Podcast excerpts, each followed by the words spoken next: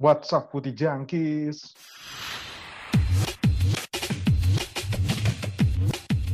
Tahu apa kamu soal bola? Yo, what's up, what's up guys? Apa kabar kalian semua? Lu nanya siapa nih? Ya, gue nanya Ya kalian nih, gimana? lu lu lu- kalau Gimana? kalian nanti kita rebutan ngomongnya. Oh iya, gimana? Gimana di? Lu gimana di? Sehat di? Sehat, gue alhamdulillah. Kemarin Lu gimana, nggak enak. Ah, lu nggak enak kenapa lu? Sempet nggak enak kan, Inter kayak nggak menang-menang. Terus kemarin menang lagi, jadi gue sehat langsung. Oh, gue tahu lu sehat langsung gara-gara Gagliardini ngegolin. Gagliardini Bisa jadi. sih. Akhirnya. Akhirnya. Depan gawang lagi kan itu? Depan gawang lagi. Keluar kan? gawang, untung masuk tuh. Itu masuk. Lu gimana, Hud? Huda juga seneng sih, timnya menang juga nih pasti. Iya, alhamdulillah lah. Yang penting keadaan kita sehat, sentosa, Amin. stay Ferry- stay safe everyone. Ferry udah comeback lagi nih, dia udah sehat kayaknya. Udah, alhamdulillah lah, udah udah udah lumayan lagi. Udah lumayan lagi lah. Lu kemarin sakit apaan, Fer? Lu nggak rapid test apa swab test gitu kan kemarin? Kagak lah. Gua hampir ke dokter cuy itu cuy. Gara-gara lima harian gua asam lambung. Tapi kan kalau ke dokter emang rada ngeri-ngeri nggak sih? Kalian kalau ke rumah sakit gitu kan pasti ngeri-ngeri kan? Iya. Iya kondisi sih. Gue kemarin sempat ke dokter, tapi dokter yang rumahan gitu, yang kayak gue kenal gitu untungnya. Jadi aman, nggak ke rumah sakit. Untungnya Yang gitu. buka praktek. Tapi Iya. Ferry unik ya. Kenapa tuh? Kemarin Ferry-nya sakit, Liverpoolnya sehat. Ferry-nya sehat, Liverpoolnya sakit. Iya. Gimana lu, Fer? Gimana nih, Fer? Dia, Ber- berarti lawan Chelsea nanti menang ya. iya dia habisnya Lu lawan Chelsea. sakit dulu. Lu sakit Iya, lu harus sakit. Lu harus sakit Lu sakit. sakit aja deh, Fer. Biar MU bisa menang nanti. Naik ke posisi tiga. Oh gitu. Bukannya kalau Liverpool menang si MU malah ini malah untung. Ya iya kan, makanya Kan emang Iya, lu sakit, makanya Liverpool kan menang. sakit. Kan emang dianya pinginnya MU yang untung. Lu gimana sih, Fer? Tahu, Fer? Tahu. Ya udahlah kita nggak mau bahas-bahas Ferry sakit. Ntar kita doain aja kita semua harus sehat walafiat. Jangan sakit-sakit lah. Lu kalau lu kalau mau sakit, Fer, lu kalau mau sakitnya cepet lu datangnya ke CFD Fer. Besoknya paling sakit lu. Anjing, gua corona nanti. iya sih. Ya makanya kan kalau lu mau cepet Tadi sakit, si Jack, eh enggak enggak. Tadi Apa? si Jack doain kita biar cepet sembuh, biar apa biar sehat semua. Ini malah ngomongin lagi sakit apaan sih lu? enggak tadi tadi kan obrolannya katanya kalau Liverpool kalau Ferry sakit Liverpoolnya malah menang kan. Ya udah, mending mending lu Oh, sakit. iya. Lu kalau mau cepet sakit, lu ke CFD apa ke keramaian aja Fer, paling besoknya sakit. Maksud gue gitu. Kan bener. Iya. Udahlah, daripada Udahlah. ngomong Yang ngomong paling penting kita harus sehat tadi, bener lah. Iyalah. Udah, makanya kita nggak usah ngomong-ngomong orang sakit, kita bahas yang sehat-sehat aja nih. Kita ngelihat di sepak bola Eropa nih banyak kejadian-kejadian tidak terduga. Mulai dari timnya Ferry yang kalah sama tim peringkat 9 di Liga Inggris, yaitu Arsenal. Yang yang yang lebih lucu lagi, ada foto lucu. Jadi si siapa Oxlade Chamberlain sama Sorry, Arteta sorry. itu kenapa? Kenapa ada sorry sorry? Eh, enggak, itu bukan bukan Huda kayaknya. Ferry nggak sih ngomong sorry. Enggak, gua nggak nggak ngomong apa-apa. Enggak, gue tadi denger kali lu, Jack. nggak tahu nih. Ntar bukan malam Jumat padahal. Enggak, gue gue mau gue mau nginfoin ini, nginfoin ada ini apa? Kenapa jadi jangan jadi horor-hororan ya? enggak, enggak. Enggak, gue mau ngasih tau ada kemarin kan si Arsenal tuh ngalahin Liverpool kan deh. Itu ada kejadian unik juga. Jadi pas si Arsenal ngalahin Liverpool kan Liverpool dapat guard of honor kan. Itu ada potret lucu. Waktu itu si uh, Chamberlain sama Arteta tuh ngasih guard of honor MU secara bersamaan. Sekarang Ars- si Arteta jadi manajer, si Arteta jadi manajer, eh, Chamberlain-nya malah ja- malah dapat guard of honor gitu maksud gua. Hmm. Itu yang Kayak ini ya kayak pan waktu pan versi ya. Nah, iya. Tapi kita sebenarnya nggak nggak penting juga. Fer lu juga nggak peduli kan Liverpool kalah juga kan. Iya, orang udah juara. Iya. Tapi yang lucu Tuh, tuh emang tapi paling. Apa? Rekornya doang kan. Rekornya doang kan yang jadinya nggak bisa dicapai kan 100 poin. Iya. Iya, cuma Iya. Tapi sebenarnya ya udah lah ya. 100 poin tuh apa sih? Nggak ada dapat pialanya emang beda kan? Enggak kan sama aja kan? buat apaan? Enggak. Justru justru gue concernnya sedikit fair sama Liverpool malah jadi kayak sinyal sinyal buruk nggak sih buat next next season gitu. Eh, menurut gua lebih lebih ke ini sih lebih ke mental lebih ke mental pemain tuh udah udah di ini udah di pikiran-pikiran itu udah udah mau liburan aja lah. Kece- emang karena kecepatan juara sih hitungannya jadi emang agak kelihatan performa turun. Kalau menurut gue sih itu doang sih nggak nggak terlalu nggak harus dikhawatirin bakal gimana gimana. Iya sih. Ya, Lagi pula juga sih. lagi pula tuh loh gol golnya emang kesalahan individu doang, Fair. Jadi ya wajar sih kalau menurut gua, ya nggak sih? Ya, ya. Kayak kemarin back jagoannya Huda juga nge malah nge-marking temennya sendiri juga kan pas lawan Southampton. Jadi sebenarnya nggak salah. Itu tapi kalau Ya, yang kejadian nggak kalah lah.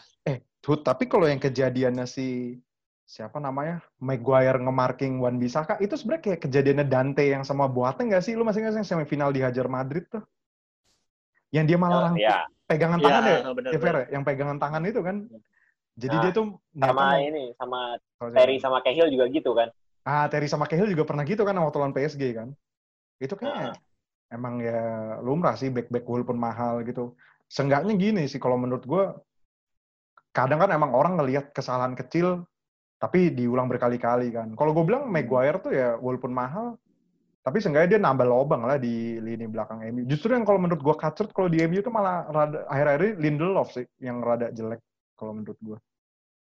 Nggak Hmm, menurut gue justru pertandingan lawan Crystal Palace yang tadi pagi oke sih Lindelof mainnya. yang tadi pagi, yang kemarin pagi. Ini kan nanti weekend kita naiknya. Oh iya, iya kan kita rekamannya kan hari sebelumnya. mereka Iya, ya iya udahlah itulah pokoknya. Tapi kalau lu kalau disuruh milih, Iya. eh, Hud, lu kalau disuruh milih Hmm. mending Eric Bayi apa si Lindelof suruh jadi tandemnya Maguire, Maguire, Maguire, Maguire. Menurut gua menurut gua kayaknya Lindelof sih karena Apa? ya? agak agak lumayan kalau Lindelof menurut gua nggak nggak yang jelek banget gitu. Bailey pun justru gara-gara cedera mulu kan dia mainnya kadang suka brutal juga sih, ngeri juga sih gitu. Kan yang Cuman waktu lawan, ya bagus. yang waktu lawan apa tuh? Bournemouth ya, baru masuk bikin handsball kan dia. Iya, tapi Iya untung kan? menang. Menang kan tapi ya, menang. ya Iya. gitu. Tapi emang tipikal MU emang trennya lagi positif sih kalau gue bilang wah lagi tren positif banget ini lagi percaya dirinya tingkat tinggi banget sih yang orang bilang katanya kalau Pogba sama Bruno main bareng malah hancur nggak taunya malah sekarang works juga kan apalagi Matic namanya Matic juga lagi bagus-bagus jangan Hute Benar, namanya Matic setuju. tapi lu lihat golnya sih ini nggak sih yang Rashford yang golnya Mar- Martial ya itu gila sih kalau gue bilang Rashford tuh apa ya Kayaknya menurut gue talenta Keren paling ya. bagusnya Inggris sih, iya sih kalau gue bilang. Iya, for- keren sih. Dari for kiri itu. time, iya kan, dari kiri. Dia tuh nggak langsung nge-shoot sendiri loh yang bikin hebat kalau Hmm. gue bilang. Dia nggak langsung nge-shoot sendiri. Dia ngoper cuy. Itu Dan gol pertamanya juga cukup tenang ya, dia ngecoh si back dan kipernya kan. iya. Pakai totalnya eh, dia kalau ibaratnya apa ya, kotak X dulu lah. Dia yang sebagai Hmm. uh, shoot pakai kaki kanannya. Iya, tapi emang Rashford gokil sih. Kalau gue bilang mungkin dia cocok sih buat main di luar Inggris. Kan kadang ada omongan kalau misalkan pemain Inggris yang main pemain Britania malah bukan Inggris ya atau pemain iya Britania ya bisa kan pemain Britania main di luar Inggris tuh banyak yang kacrut gitu kan kayak dulu ada Paul Ince di Inter terus Robbie Keane Robbie Keane Irlandia sih siapa lagi sih Steve Iya, McManaman di. Real Madrid ya Steve Real Madrid. Owen, Owen juga di Real Madrid. Owen Woodgate, Woodgate, jangan lupa. Woodgate. Nah, eh Woodgate itu talenta Inggris terbaik di Spanyol. Ding, lu gimana sih? Wah, gila loh. Baru main kartu merah anjay, gokil ya. Baru main kartu merah. Habis itu nggak pergi, nggak dimainin lagi anjing. Iya, nggak dimainin lagi kan. Gila sih. Tapi lu lu ada kalian ada tanggapan nggak kalau misalkan Rashford ya? Rashford gue gue gue berani beranggapan Rashford nih kayak exceptional gitu sih. Dia tuh kayak emang bertalenta gitu. Ada kemungkinan kalau menurut kalian kalau emang dia bakal keluar suatu hari keluar Inggris ya, bakal kayak tetap kayak di MU nggak sih performance-nya atau malah drop kayak pemain Britania lain? Kalau menurut lu gimana, Fer? Lu dulu deh, Fer. Kalau kalau gua hitungan Rashford itu bakal kalau di antara semua klub klub di luar Inggris ya. Kayaknya Rashford itu cocok banget buat Real Madrid sih kalau gua. Soalnya eh tipikal-tipikal pemain-pemain sayapnya Madrid tuh ya kayak kayak Rashford dan dan Rashford juga kan hitungannya nggak kayak nggak kayak pemain-pemain Inggris lainnya yang cenderung fisikal. Jadi orangnya si Rashford malah malah teknis banget kan hitungannya. Dan Iya. kayak kalau ngelihat Madrid sih harusnya bisa sih kalau di Spanyol. Kecuali dia pindah ke Atletico Madrid ya lain cerita ya. Cuman kalau masih Madrid Barca lah ya masih oke lah Atau ke Italia ya. Kalau ke Italia ntar kayak Paul Ince ya. Kayak main Paul Ince dulu di Inter gimana tuh anjir. Kan nggak jelas kan ya. Robbie Keane, Iya. Robbie Keane di Inter cuy. Gokil tuh. nggak jelas juga sama Iya nggak jelas juga. Jujur kalau di Italia malah nggak ada yang pemain Inggris nggak begitu ini sih. eh asli yang lumayan loh lately maksudnya terakhir-terakhir ini ngegolin mulu asis Ashley yang Ashley yang tuh udah umur 35 ya. Dia dipermanenin sama Inter ya. iya dan lumayan menurut gua untuk nambah Asamoah yang udah lebih tua lagi maksudnya udah sama seumuran sih cuma udah makin lambat mainnya Tapi mungkin kalau emang pemain kayak Ashley yang terus kalau gue lihat kenapa Lukaku bisa bagus karena mungkin memang pemain-pemain yang kayak gini nih cocok buat main tempo di Liga Italia nggak sih? Iya nggak sih? Eh, bisa dibilang gitu tapi kalau untuk Rashford tadi balik ke pertanyaan lu sih Hmm. gua nggak terlalu yakin sebenarnya dia bisa bersinar di luar MU ya Hmm. atau sih gua ngeliatnya gitu Tapi kayak Huda juga nggak rela sih. Lu mana rela Hud kalau Rashford cabut tuh? Enggak lah, menurut gua Rashford tuh untuk sekarang ya bisa dibilang permatanya MU ya dia sih. Dan dan Rashford baru dapetin gelar ini loh. Gelar pahlawan dari Dok. Inggris kan? Honorary Dari- dokter. Doktoral. Oh, honorary heeh. Hmm. Gara-gara ngasih makan eh, apa? Kelaparan deh, orang yang miskin kelaparan gitu kan. Ya, anak-anak gua- apa gitu Anak sekolah kan Hmm, yang ka- anak-anak- gara-gara corona anak sekolah. kemarin kan. iya. Anak gara-gara corona kemarin kan banyak yang nggak dapat jatah makannya kan gara-gara Hmm. sekolahnya di diinin gitu ya menurut gua eh, talentanya MU sekarang benar-benar di, cuma di Rashford ya terlepas dia juga menurut gua tanpa bantuan apa mungkin ada bantuan dari Martial juga sekarang yang makin matang juga kalau menurut gua kalau mungkin link up-nya nggak sama Martial mungkin belum tentu bisa sebagus ini juga sih si Rashford. Tapi soalnya kalau di Ing- timnas Inggris pun Rashford juga lumayan kan sebenarnya oke juga sih. Hmm. Tapi Emang dia makin Kalau nggak kalau iya, menurut makin dewasa lah. Kalau menurut gue nih, ya, sorry gue potong. Kayak tuh talenta terbaiknya si Rashford itu emang lebih bagus di wing gak sih ketimbang dia striker? Justru Martial itu emang lebih bagus di Hmm. striker, ya gak sih? Iya. Kan waktu itu Iya. sempat salah Musim kaprah. ini kan? kan mencolok banget ya. Nah iya kan, soalnya sempat salah kaprah. Rashford itu malah ditaruh di depan, sedangkan Martial itu malah Tengah, di wing kan. Depan. Iya kan. Itu Iya, malah bener, kayak bener, bener. malah kayak kebalik Sa- jatuhnya. Iya, sekarang akhirnya nemuin bener cocok kan ya. Ibaratnya sesuai dengan nomor punggungnya kan. Martial dikasih nomor 9, bener-bener dia di depan gawang. Ya udah, Iya. Ga- gacor ya apa nih sebutannya. Ya mereka kan Iya. membubuh, membukuhkan lebih dari 15 gol lah musim ini masing-masing. Itu berarti udah tepat lah gitu posisinya. Ya kita lihat aja MU sedang bersikut-sikutan juga nih sama Chelsea sama Leicester untuk bersaing di Liga Champion ya. Karena kita apa tim-tim lain ini udah nggak bisa memperebutkan peringkat 5 buat finish Liga Champion. Karena City ini bandnya dicabut soalnya ini pengadilan CAS ya. Baca juga CAS apa CAS sih? Court appreciation apa gitu gue lupa. Nah, CAS lah kita sebut CAS ya. Dicabut dicabut oleh itu dan akhirnya hukumannya itu jadi cuma denda 10 juta. Gila 10 juta mah udah kayak lu beli kuaci kali ya bagi si Syekh Mansur ya. Cuma 10 juta. Lu ada tanggapan gak Fer dengan pencabutannya Bennett-nya Man City dari Champions League? Gue gue eh, yang bagus tanggapan soal eh, putusan itu omongannya Mourinho sih. Lu eh, kalau eh, kalau City nggak bersalah harusnya City nggak dapat denda. Terus kalau City beneran bersalah melanggar financial fair play harusnya City di ban gitu kan. Itu sih menurut gua eh, emang bener kayak gitu. Soalnya City itu kan didenda karena melanggar eh, aturan financial fair play eh, artikel berapa gitu gue lupa. Hmm. pokoknya cuman eh, dia itu cuman melanggar karena tidak kooperatif sama eh, investigator dari UEFA tapi Hmm. tuduhan utamanya eh, nggak dikabulkan gara-gara time frame-nya udah kelamaan makanya di dibatalin agak aneh sih eh, bu- buat gua eh, ini udah jadi semacam eh, pembunuhan buat financial fair play lah gitu. Hitungannya kalau eh, ini Jack kalau Raja Saudi jadi beli Newcastle, gua udah jadi bodoh amat aja lah. Beli Mbappe, beli Mbappe lah. Kan Udah si financial fair play udah nggak punya taring juga. Iya sih si Mourinho tuh juga ngomong kan, gue dia di wawancara terbaru itu gue juga ngeliat dia ngomong kan kayak kalau emang financial fair play itu bisa dicidrai kayak gini ya mending gue beli-beli pemain yang mahal-mahal gitu. Dia sempat ngomong gitu juga tuh yang di wawancaranya yang lu bilang itu kan. Dia sampai ngomong gitu juga ya. Oke tapi kalau gue bilang sih ini tuh kayak apa ya kayak nggak heran sih lu lihat dong FIFA, UEFA itu waktu itu kena gap sama FBI juga kan masalah kasus suap-suap. Ya kalau kayak gini sih ya gue nggak bisa ngomong banyak sih gue takutnya salah data atau gimana ya. Mungkin emang pasti ada permainan sih di balik semua ini. Kalau gue bilang sih gitu.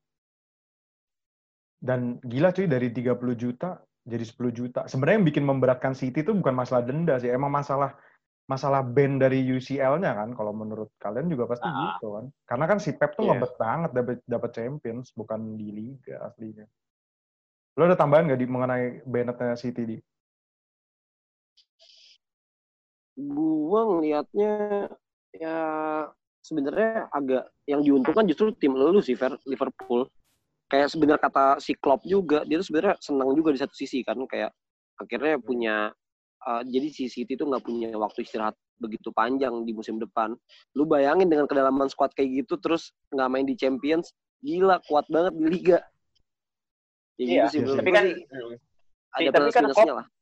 hmm, Klopp juga kan ngomongnya ya selamat ke City, cuman eh, it's a bad day for football gitu. Dia juga Yes, yes. menyadari kalau City udah jadi champion, udah susah juga dia buat compete gitu.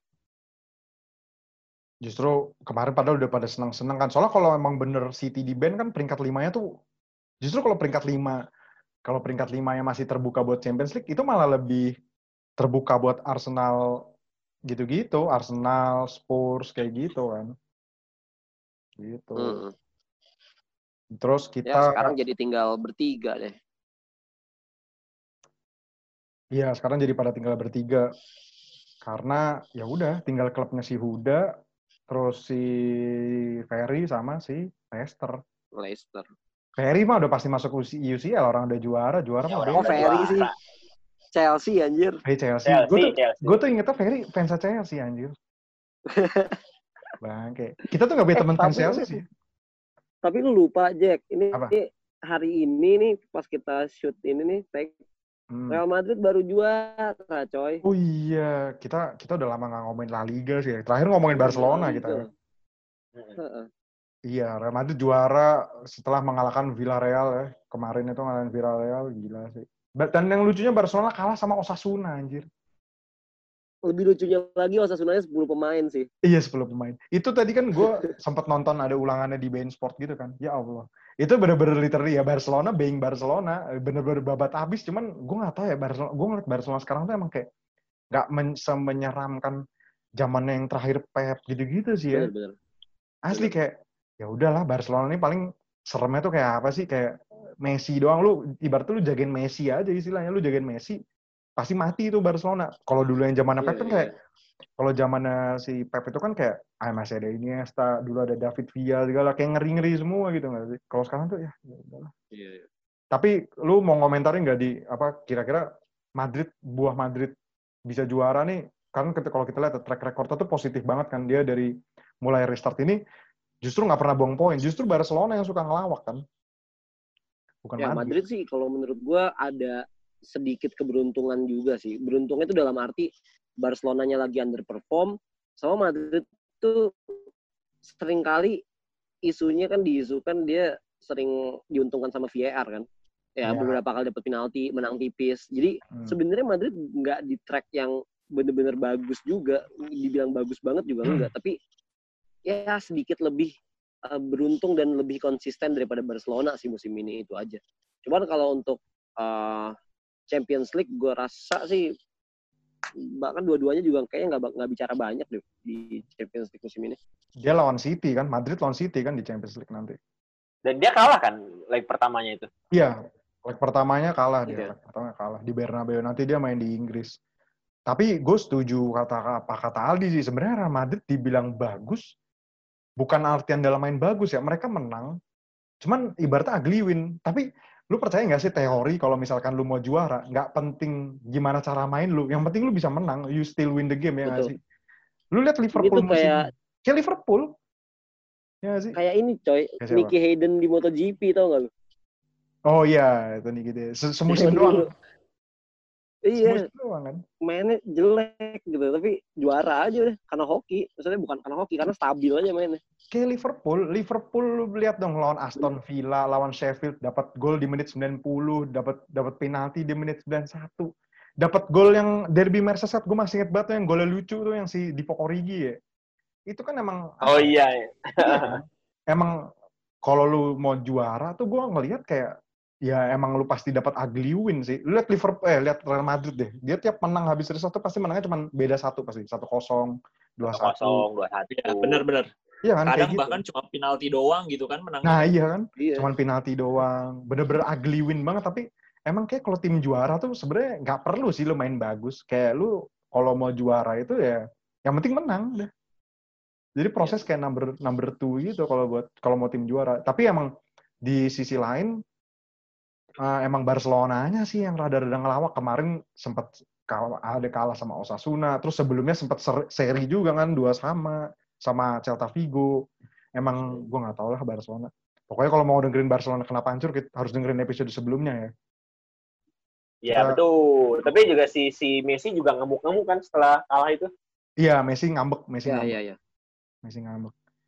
Tapi yang lucu ini ya, malah Pique, Pique sama siapa ya? Pique sama siapa gitu ya? Apa apa sama Setien ya? Dia malah ya udah sih kita nggak kita nggak juara karena Real Madrid dibantu VAR bla bla bla bla bla bla. Sedangkan Messi sama Messi malah nyalahin ngeblame timnya sendiri kan kayak ya kita kalau kayak gini terus lawan Napoli aja bisa kalah. Dia ngomong bahkan ngomong kayak gitu kan. Dia ngomong sampai lu eh, tim agak tim sejelek apa pun agak ngotot dikit bisa menang sama Barca kalau gini terus gitu. Iya, sampai sampai sedesperate itu dong Messi itu. Ya, kalau lu ada tambahan, Dut, apa emang emang bener Setien emang harus out? Kan kalian waktu itu pada ngomong Setien tuh emang bukan pelatih yang cocok kan. Lu mau nambahin? Dut? Ya.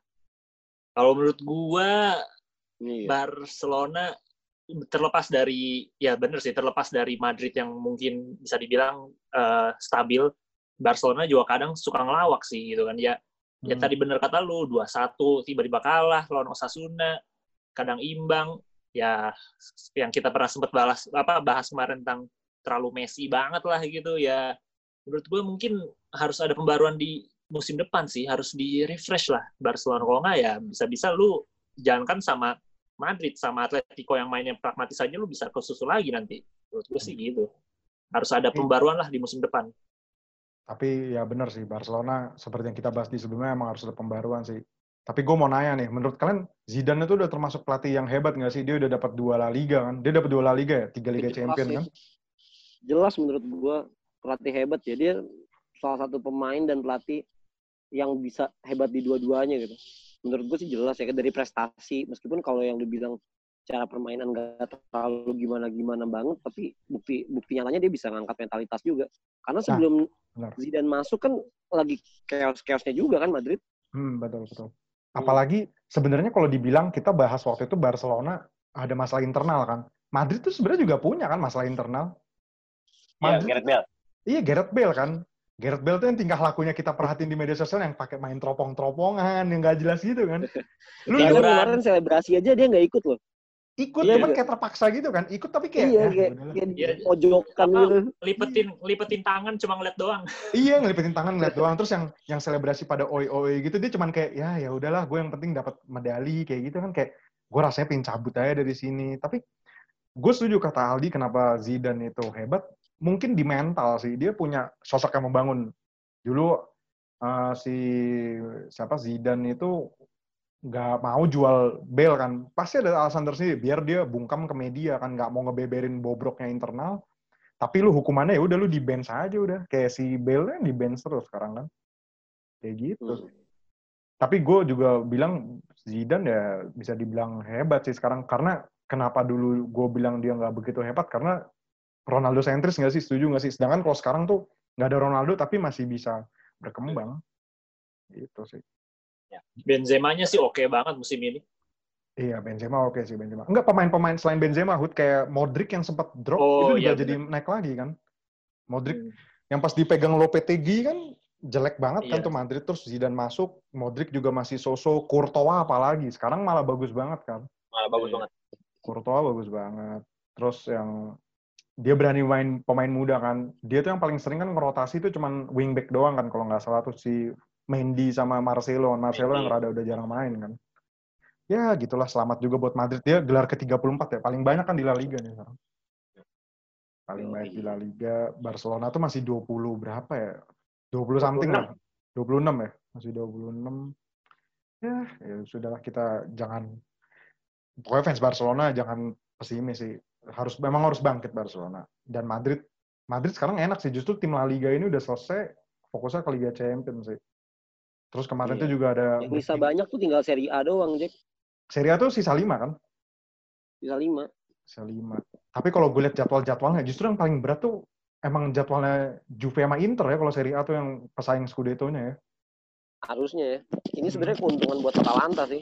Nah, Atalanta tuh yang rada ibaratnya inilah mid mid mid low lah musuhnya. Kayak tengah ke bawah lah, nggak nggak yang ini ini banget kan. Juve tuh ngeri ngeri juga tuh musuhnya tuh.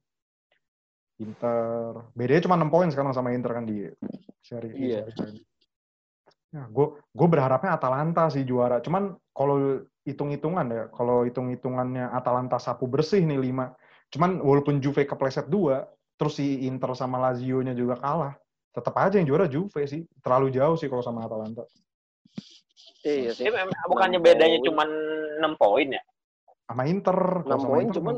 Oh. Cuman nggak ketemu Inter, udah nggak ketemu Inter sama ketemu Atalanta kan Juve. Jadi nggak bisa head to head banget gitu loh. Hmm, betul. Juve sama Atalanta tuh 7 poin sih. Cuman ya gue rada bimbang sih Atalanta juara. Gue malah cenderung nih ya paling bisa-bisa Juve lagi emang inaugurasi Juve juara. Juara. Terus kita ini lagi nih, kita ada breaking news Piala Dunia nih akhirnya sudah keluar ya. Dan ini nih Jadwalnya. Piala Dunia jadwalnya juga udah keluar. Ini memanjakan mata kita banget nih ya. Piala Dunia. Iya. Qatar loh, pertama kali kan nih di Timur Tengah.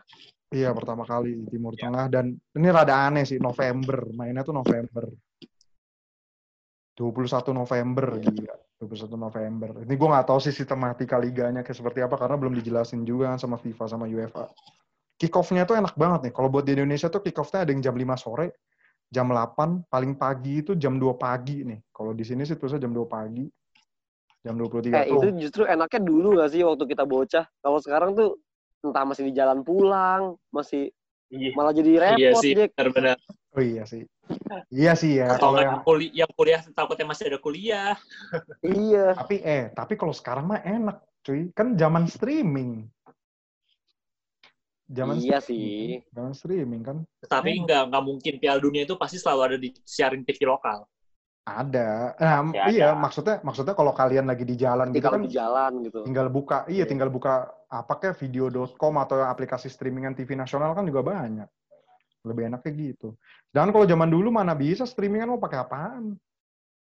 Pakai radio. Ya itu tapi Iya, tapi itu radio. lu lu bisa menikmati nonton bersama keluarga kan Iya. kalau zamannya Piala Dunia dulu tuh gua sama bokap gua 2002 uh, ya? sama- 2002 ya waktu pertama di Korea dan Jepang itu ya gue inget banget SD gue nonton pertandingan Inggris lawan Brazil itu gue baru pulang dari les sempoa Bah. bayangin coba itu gue inget banget sore-sore mainnya saking se Berarti Se- lo lihat David gitu Simon gitu. digolin Ronaldinho ya?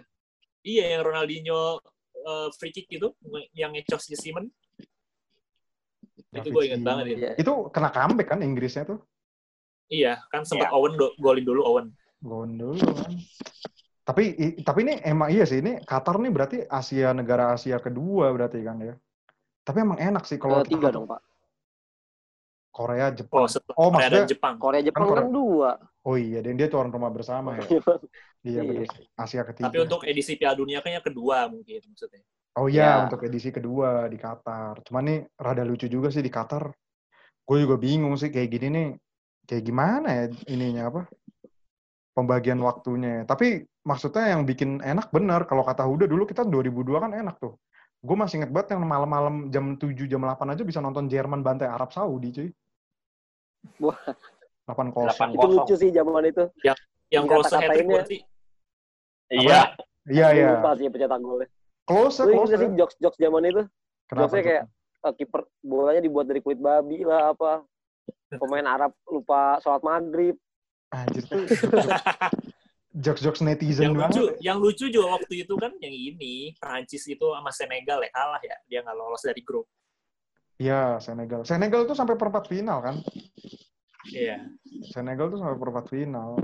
Justru orang banyak yang bilang kalau di Piala Dunia 2002 tuh yang gue bingung ya. Orang pada bilang ini Korea jago nih. Sebenarnya yang, bener-bener jago bisa sampai si- sampai semifinal Turki sih menurut gue. Kalau Korea mah Turki. itu kebantu wasit banget anjir. Asli deh. Tujuh gua Jack.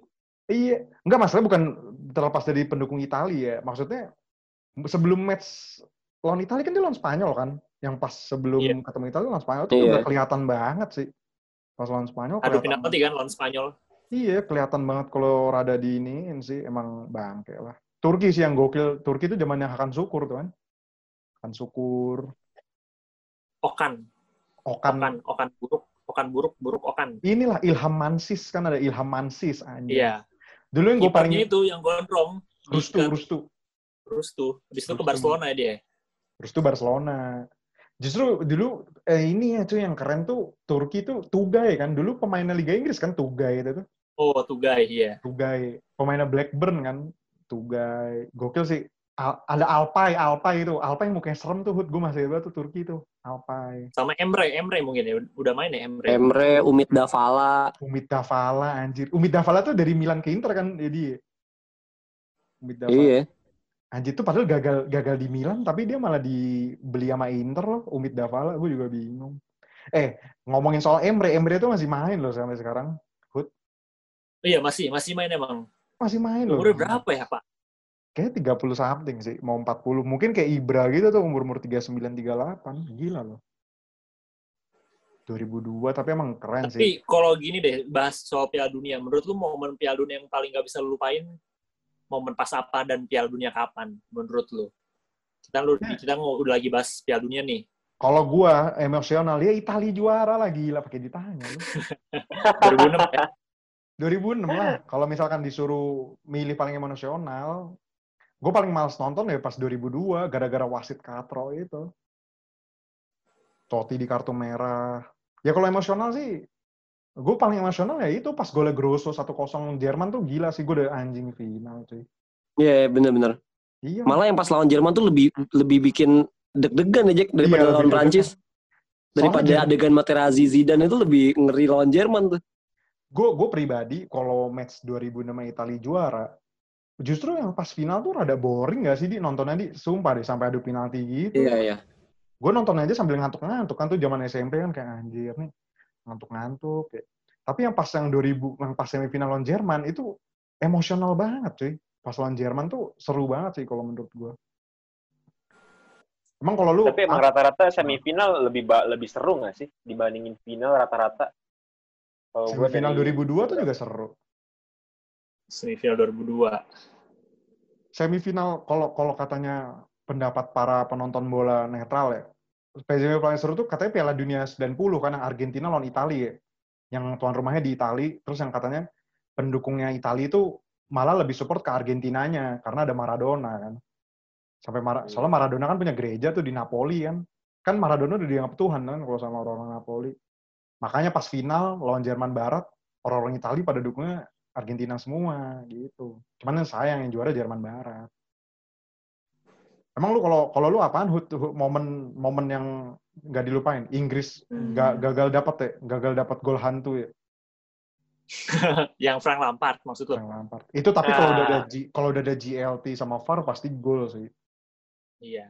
Tapi menurut gua golden generasinya Inggris tuh apa ya? Pau udah mantep kok. Pau Piala Dunia 2002 itu dan 2006 ya, itu tuh salah satu generasi terbaiknya Inggris kan ada Beckham, Scholes, Gerrard, Lampard. Terus juga ada Rooney, ada Owen. 2006 sih itu, lebih ke 2006. Ya kalau momen yang ini mungkin yang yang yang paling nggak terlupakan ya pasti tujuh satunya Brazil dari Jerman lah. Itu itu itu kalau gue lihat di YouTube itu di FIFA TV itu waduh. Kalau gue ngeliat supporternya Barcelona eh Barcelona lagi Brazil nangis semua gitu. Sama gue sih suka di Piala Dunia 2014 itu superior menurut gue bukan superior sih eh, permainan terbaiknya Belanda waktu itu. Nah, Itu Belanda di padahal- itu sih. Itu padahal Belanda out Padahal- of system banget loh. bener dan itu kan dia satu-satunya negara yang mainin semua pemainnya yang dibawa kan dan dia Iya. kemarin tuh nggak ada kalah Iya. Sampai Michel gara-gara sampai adu penalti Michel, aja iya, sampai Michel Form main kan itu Michel Form iya main. aja lawan Brazil lawan di Brazil. terakhir diganti menggantiin si siapa si Listen ya Silasan. Tapi ya benar ngomong ngomongin soal 2014 itu ya emang Belanda gila cuy dia cuman gara-gara satu orang kan Kevin Strootman tuh cedera kan. Dia langsung si ubah sistem gitu dong Van Halen jadi main 352 anjir. Yang sampai ya Van itu muncullah di kemur ke permukaan The Friel, Wijnaldum, terus Oh, si iya. Daley Blind. eh The, The Fry itu dari Feyenoord ke Lazio cuma 8 juta loh waktu itu, itu gila. Sekarang harganya udah berapa tuh The Fry itu? Tapi Dari Lazio ke Inter gratis, Jack. Oh Gratis, iya Pak. sih. Iya sih. Iya. Iya sih dari Lazio ini kan gratis sih. Enggak maksudnya kalau sekarang dijual lagi pasti harganya kan tinggi. Padahal dulu cuma 8 juta. Tadi ngomong-ngomongin 2014 oh, Piala Dunia pas-pas Jerman bantai ini 4-1 ya. Nih minggu ini ada berita ini nih.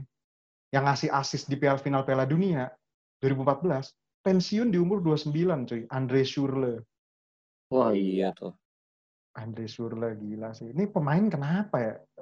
Kenapa tiba-tiba pensiun? abisnya jeblok banget gak sih Jack kalau di level klub? Dibilang Dia tuh jeblok setelah lepas Biasa. Chelsea sih sebenarnya. Iya sih ya, iya sih Fer ya. Tapi dia waktu di Chelsea pun kayaknya cuma setengah musim nggak sih yang pas juara Mourinho itu doang kan? Dia dua, dua tahun dia, dia tuh masuk tuh eranya Robir eh, di Matteo kalau nggak salah. Dia tuh bareng sama ini, bareng sama banyak-banyak itu loh Jack. Yang Hazard, terus si Marin, Schule, siapa lagi tuh? Yang masuknya ba- barengan Schürrle tuh masuknya orang. pas itu ya? Bukannya pas yang zamannya Mourinho comeback lagi ya? Yang 2013 itu ya? Bukan Enggak, itu ya? enggak, enggak, enggak. Bukan, bukan. Oh dia bareng sama Marco Marin gitu-gitu ya? Gue lupa-lupa inget tuh. Eh, kalau kalau Marco Marin sama Mata kan ya? Marco Marin sama Mata, Bareng kayaknya, kayaknya dia setelahnya deh. Dia tuh kalau nggak salah sama Hazard deh, gue lupa. Hazard. Kalau sama Sama Hazard Hazard sama Marin. Nah, Enggak, Marin beda. itu. Piazon. Ya Lucas Piazon. Enggak, kalau si Lucas De. Bruyne, kalau De Bruyne tuh bareng sama Salah. Pas Mourinho comeback itu, pas Mourinho masuk ke Hmm. Chelsea lagi tuh ada De Bruyne. Gila Tapi dia masuk pas zamannya Dominic Di Matteo kok. Perasaan. Iya. Tapi Schürrle, Eh, tapi lu, Apa? lu udah cerita nih Jack sama Huda pengalaman Liga Champion. Gue sama Ferry belum nih. oh Eh, iya, Liga Champion lagi Oh, Piala pilih. Dunia. apa di lu? belum. Gue mau gue mau Gua- hampir sama kayak Huda sih. Gue soalnya yang ikut 2006 gue nggak terlalu ngikutin. Eh, Soalnya Inggris, eh Piala- Inggris Piala- gak ada yang bisa dikenang, Fer. Apa yang mau dikenang dari Piala? Iya emang. Malah malah 2014 menurut gue yang paling seru dari awal hampir semua gitu. Bahkan yang game yang ini loh Jack yang Jepang lawan Brazil eh itu itu deh apa eh bukan yang Meksiko lawan Brazil itu juga kan gila-gilaan tuh yang si Ochoa Meksiko lawan Belanda. Bukan yang Bukan. eh, lawan Brazil juga Jack Meksiko lawan Brazil tuh Ochoa juga gitu deh perasaan Ochoa tuh ahli Piala Dunia ya. Kalau Piala Dunia aja. iya Itu Ya main di klub mana sekarang nggak jelas tuh. Nah makanya nggak pernah ada tim yang mau Coba. ngerekrut gitu tim gede. Oh, gue tahu sih Edi, lu kenapa pengen ditanya? Lu pasti eh, mau jawab momen Piala Dunia nggak terlupakan lu Gonzalo Higuain masih selebrasi kan sampai sekarang di final. eh tapi jujur loh, gue di eh, kalau misal Italia udah gugur gitu ya atau Italia nggak main kayak 2018, tim jagoan gue tuh pasti Argentina. Iya, itu natural natural gitu. Soalnya pasti kalau fans Inter tuh pasti megangnya dua itu emang. Kalau nggak Argentina Iya. Eh, Argentina Brazil, Argentina Italia sih pasti. Terus gue kesel sendiri kalau kalau inget-inget Higuain segoblok gitu sih 2014. Sebenarnya ada yang lebih goblok daripada 2000 dari Higuain sih. Palacio kan sempat tuh yang di atas di depan gawang cuma dicip doang anjir bego Oh banget. iya, yang disundul gitu nggak sih? Oh iya, Kemarin itu ya Allah. Itu padahal Ya bisa Allah. gol kan? Itu padahal bisa gol loh itu. Dia ngapain Itu coba malah lihat di- squadnya juga aneh gak sih? Gue inget-inget yang kayak 2014 sama 18 tuh kayaknya Argentina yang milih pemainnya juga aneh gitu. Enggak, tapi kalau dibilang lebih aneh, paling aneh Argentina 2018 lah. Oh iya tuh jelas sih pemain-pemain yang gue nggak tahu bahkan kayak Meza, Meza. Meza. Iya Meza anjir. Christian Pavon. Iya Christian dia tuh. Pavon, Christian Pavon Pavon sih masih tahu kan. Maksudnya kayak mending lah Pavon di FM beberapa kali ada gitu Christian Pavon. Gue taunya Pavon, eh gue taunya Pavon, Pavon Real Madrid dulu tuh Francisco Pavon gue tahu. Waduh jadul Nah. juga lupa. Kipernya aja nggak jelas kan, Armani. Kalau nggak Caballero, aduh, Kip- sedih Kipernya kan itu. Johnny Sins, Johnny Sins kan blunder. Main porno ini. iya Johnny Sins. Itu kenapa dia nggak ngambil nggak ngambil Sergio Romero ya? Cedera ya katanya kan waktu itu. Ah, cedera dia. Sergio Romero. Gila Johnny Sins ngasih asis ke Ante Rebic anjir. Pasangan Kroasia. Tapi emang gue nggak tahu sih kalau kasus sama Eza tuh apa orang dalam ya gila. Lu bayangin lu di bench ada Higuain, ada Aguero, ada Di Maria, lu masangnya Meza, ada Dybala kan, ada Dybala juga, lu masang Meza. Makanya. Itu gokil sih. Orang dalam anjing dikira Cuman masalah gak PSSI anjing. Edisi Piala Dunia yang menurut gua paling seru di samping gua fansnya Italia juga yang pasti gua akan bilang 2006. Cuman dari edisi Piala Dunia yang udah gua tonton dari 2002 sampai sekarang sebenarnya 2010 tuh paling ikonik sih menurut gue. Gue Afrika tahu, gue tuh tahu kayak- kenapa jawabannya ikonik. Banyak gol-gol ajaib gak sih di? Iya. Iya. Gua- Iya. gua, gua masih bisa ngenang gitu. Kadang-kadang kan gua suka nontonin highlight-highlight Piala Dunia ya. Eh, Gila gol-gol 2010 tuh bangsat-bangsat. udah kayak nonton Subasa cuy. Iya udah kayak nonton Subasa. Iya. Asli deh. Golnya Van Bronckhorst kan gak masuk Nah, akal iya. itu. Van Enggak, Bronckhorst ya. Oh. Eh, lu nggak usah lihat gol Van- itu lu lihat semua golnya Forlan keren semua tuh di Piala Dunia itu. Iya, kenceng banget. Itu kan Iya, karena kan? bolanya kan, jabulannya. Bolanya. Ja, Jabulani kan ajaib bolanya anjing. Hmm. Iya, pantulannya kenceng. Sama Tapi- Shakiranya sih coy. Itu Shakira waktu zaman-zaman 2010 kan. Tapi anthem Wah. anthem anthem terbaik menurut gua masih 2010 sih sampai sekarang. Iya, iya. Iya, ikonik sih. Sama sama 2002. Eh, apa sih yang 2002 tuh bola Ricky Mar-. Ricky Martin tuh Ricky 2000 berapa Martin, sih? 2002. Ricky Martin 2002 tuh 98, Ricky. Martin. Ricky Martin 98 Oh, iya. Oleh-oleh 98. 98. Iya, 98, Pak. 98. Oh alah. Ya ya Ricky Martin nama ini sama sama 2010 sih. Kalau masalah Iya. soundtrack. Ricky Martin. Ricky Martin tuh zaman Tahun SD. 2002 zaman logonya tuh, gue punya mainannya tuh dulu. Yang kembar kan. Iya, dia ini Iya. kan Hmm. Traktina sama siapa? Itu sampai ada kartunnya kan yang maskotnya Iya, 2002 tuh. sama- Ada maskotnya kayak ada kartunnya di SCTV kalau nggak salah zaman dulu tuh. Iya, iya, bener. Iya kan masih ada zaman Itu kan gara-gara gara-gara gara-gara 2002 itu kan sampai Kapten Subasa di remake lagi kan? Nah iya sampai Kapten Subasa di remake lagi. Bolanya sih yang menurut gue ikonik. Bola Fever Nova. Lu itu. 98 udah mulai nonton Piala Dunia belum sih? Belum gua. Gua Belum, pertama kali tahun nonton ya. 2002 Belum sih. Enggak, kalau gue Euro, Euro 2000 masih sempat lihat tuh 2000. gua. Euro 2000. Tapi kan kita 98 bahas Piala kita masih Dunia. bocah banget soalnya. Iya. 2002 ya masih bocah banget. Iya, iya sih. Cuman mendingan lah. 2002. Iya, 2002 yang paling gokil bener tuh Senegal. Eh, selebrasinya kan lama banget tuh yang di ujung di ujung tiang gitu kan anjing joget-joget. Apa sama ini coy, bajunya Kamerun. Lu kan yang buntu Oh gitu. iya, itu bajunya kamera kan Iya, Wah, kan ada buntu. banget tuh. ketek gitu. Eh, gue lupa deh ada bajunya Cameron juga yang ada kayak cakar singanya juga tuh edisi keberapa ya? Yang Cameron ada cakar itu juga keren banget tuh. Tapi di di ini kan gara-gara terlalu ketat di di apa namanya di nggak boleh pakai kan kalau nggak salah. Gila lagi bajunya baju ketek gitu udah kayak Hyuga Kojiro mainnya. Itu emang kayaknya nggak ada kan tim-tim bola yang pakai baju ketek gitu, cuman dia doang. Cuman ada. dia Itu pertama kali sih seinget gua. pertama kali. Terus yang terkenal kan dulu Itali gara-gara kapa bajunya ketat doang kan, makanya cewek-cewek pada suka. Heeh. Suka, inget banget tuh gue. Tapi 2002 memorable. Padahal tuh skuadnya Italia 2002 menurut gua jauh lebih bagus Jack daripada 2006, tapi yang juara malah 2006. Iya, kan udah bener dicurangin emang wasit kampret itu si Iya. orang Ekuador apa Kolombia. Itu- tuh. Eh, menurut gue ya itu eh dapat apa rezeki dari terzolimi di 2002, oh 2002 juara. Iya bener sih. Tapi Cuman 2000 kalau misalnya di final ketemu Brazil 2002, ah susah juga sih Jack. Lu lihat aja Brazil lagi gila banget. Nah, tapi kalau lu gue suruh pilih, lu mending pilih squadnya Brazil di 2002 apa 2006? Gua 2006. 2000 2002 karena Ronaldonya udah tua di 2006. Ronaldo masa Iya. prime tuh gila banget Tapi coy. tapi rata loh 2006 tuh. Maksudnya per lini 2006 tuh rata. Ronaldonya lini udah agak tua. loh. Iya sih. Tapi kan ada Adriano cuy, shoot power 99 di PES di WE 2000 berapa? Masih kalah lah Ronaldo tuh lebih komplit anjir. Lu lihat aja di Piala Dunia itu nyetak gol berapa? 8. Gila lu. Iya, dia tapi digeser close ya kan akhirnya kan. Iya, tapi Ronaldo tuh setahu gue cuma nyetak gol di dua Piala Dunia deh. Di 98 sama 2002 setahu gue. Tapi 2006 eh golnya 2006 golin, Hud. 2006 sempat oh 2006 golin juga yang, ya? dia Sempet ya? yang dia tuh Ah, yang gocek kiper Ghana kan? Gocek Ah. kiper nah. Gue ceki pergana yang nabrak kan Iya. sih. Ya, yang maksud sampai artinya-.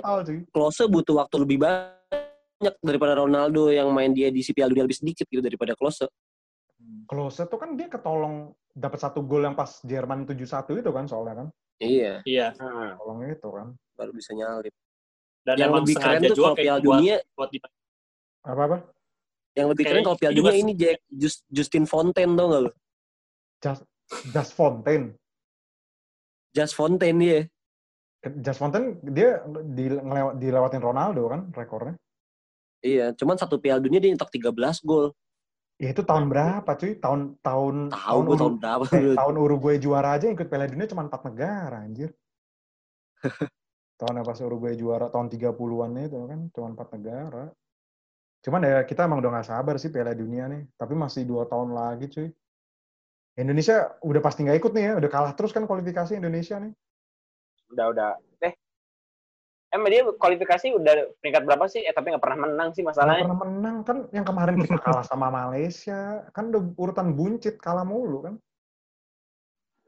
Kan zamannya Simon McManamy kan itu, zamannya Simon McManamy kan. Iya. kualifikasi. McManamy. Nah, hancur-hancuran. Ya udahlah. Kita mah fokusnya di Piala Dunia U20 aja tuh yang langsung lolos, langsung lolos enak tuh. sebagai tuan rumah. Nah, sebagai tuan rumah karena kita suka yang instan-instan sih emang. Seperti rakyat kita kan doainnya instan-instan juga ya udah, mendingan ikut jalur tuan rumah gitu. Gak bisa Kira- kualifikasi bayar duit buat itu buat tuan rumah gitu doang anjing. Hmm, makanya kita banyak-banyakin IO sama ini aja biar bisa jadi tuan rumah gitu. Ini kira-kira bahasannya ada tambahan lain kan nih? Sure sih. Paling ini kali ya prediksi lo buat 2022 nih. Kan mas- meskipun masih jauh kali aja lah kita berangan-angan nih.